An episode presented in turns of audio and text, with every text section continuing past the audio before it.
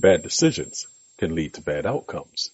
Stupid decisions can make bad outcomes worse. Greg Williams, the master negotiator and body language expert.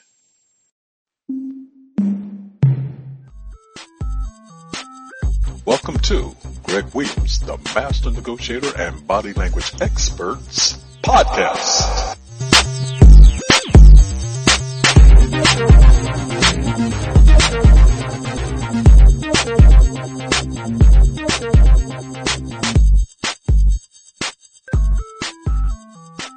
You need to stop stupid bad decisions now. He had a crucial meeting at 9 a.m. the following day. It was with his company's largest client. Many months had gone into the preparation of what would be the biggest deal the company had ever had, and everyone was counting on him to land that big deal. So why do you think he allowed his so-called friends to talk him into going out the night before the big meeting? He knew what was at stake the next morning. They asked him to have just one drink. One drink turned into two, and two turned into nine.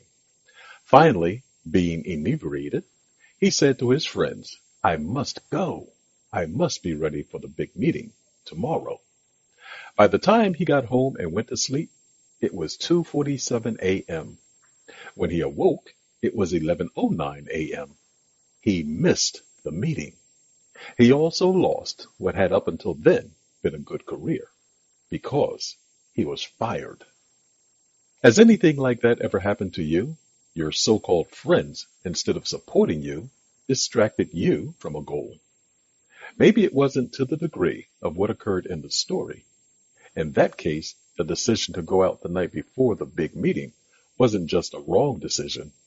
It was stupid. More than likely, you've made stupid decisions too. So, why do you allow that to happen? There are several reasons. The following are some of them and how to protect yourself from falling prey.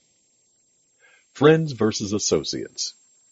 Be careful with whom you surround yourself and don't associate with people that work against your goals. Understand the value of real friends. They help protect you from harm and they support your ambitions. Associates, on the other hand, are people that may be close to you, but they're usually individuals that care more about their self-interest than yours. They may not share your goals or outlook that you possess. Here's the catch. Friends can lead you into bad decisions too. If they do so once, you may consider forgiving them. If they do so frequently, move them out of the friend category. And ultimately, you might consider moving them out of your life. Whatever label you assign to those that are friends versus associates, be mindful of who you let into your friend category. Those individuals will have a more significant impact on your life. Strong and disciplined. There is a strength of mind and a mind that's disciplined. You more than likely possess either depending on what you're contemplating. But when confronted with decisions of significance, you need to combine those two forces. When you know you have a lot riding on the outcome of a decision, consider the consequences of not being able to perform at your best. If that doesn't prove to be substantial enough leverage, think what you might lose. Most people have a greater fear of loss than they do for the power of additional gain.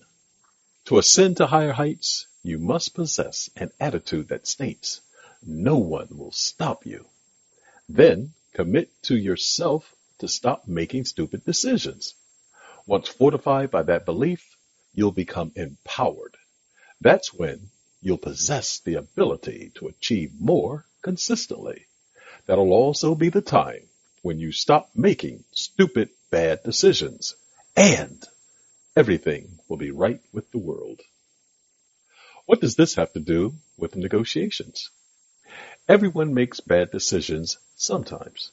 It may be due to erroneous information, fear of not wanting to confront a situation boldly, or misperceiving the severity of it. Regardless of the reason, When you know you can avoid turning a bad mistake into a stupid one, don't turn it into one. In a negotiation, the more time you spend in it, the higher the chance to make bad decisions. Most negotiators want to see a bargaining session to its conclusion. That leaves them vulnerable to turning a wrong decision into a stupid one. First, be alert to how you're making decisions when you negotiate.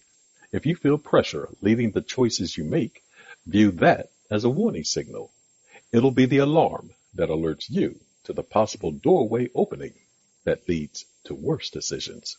Remember, you're always negotiating. Thank you for listening to today's session of Greg Williams, the Master Negotiator and Body Language Experts podcast. If you'd like to leave a comment, please do so by sending us an email at greg, G-R-E-G, at the, T-H-E, master, M-A-S-T-E-R, negotiator, N-E-G-O-T-I-A-T-O-R dot com. You can also reach me at www.themasternegotiator.com and give us a like if you appreciate the content that you've heard in today's session. Until the next time on the next episode, remember, you're always negotiating. Goodbye for now.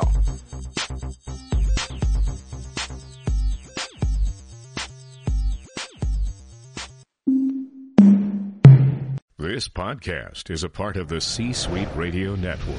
For more top business podcasts, visit c-suiteradio.com.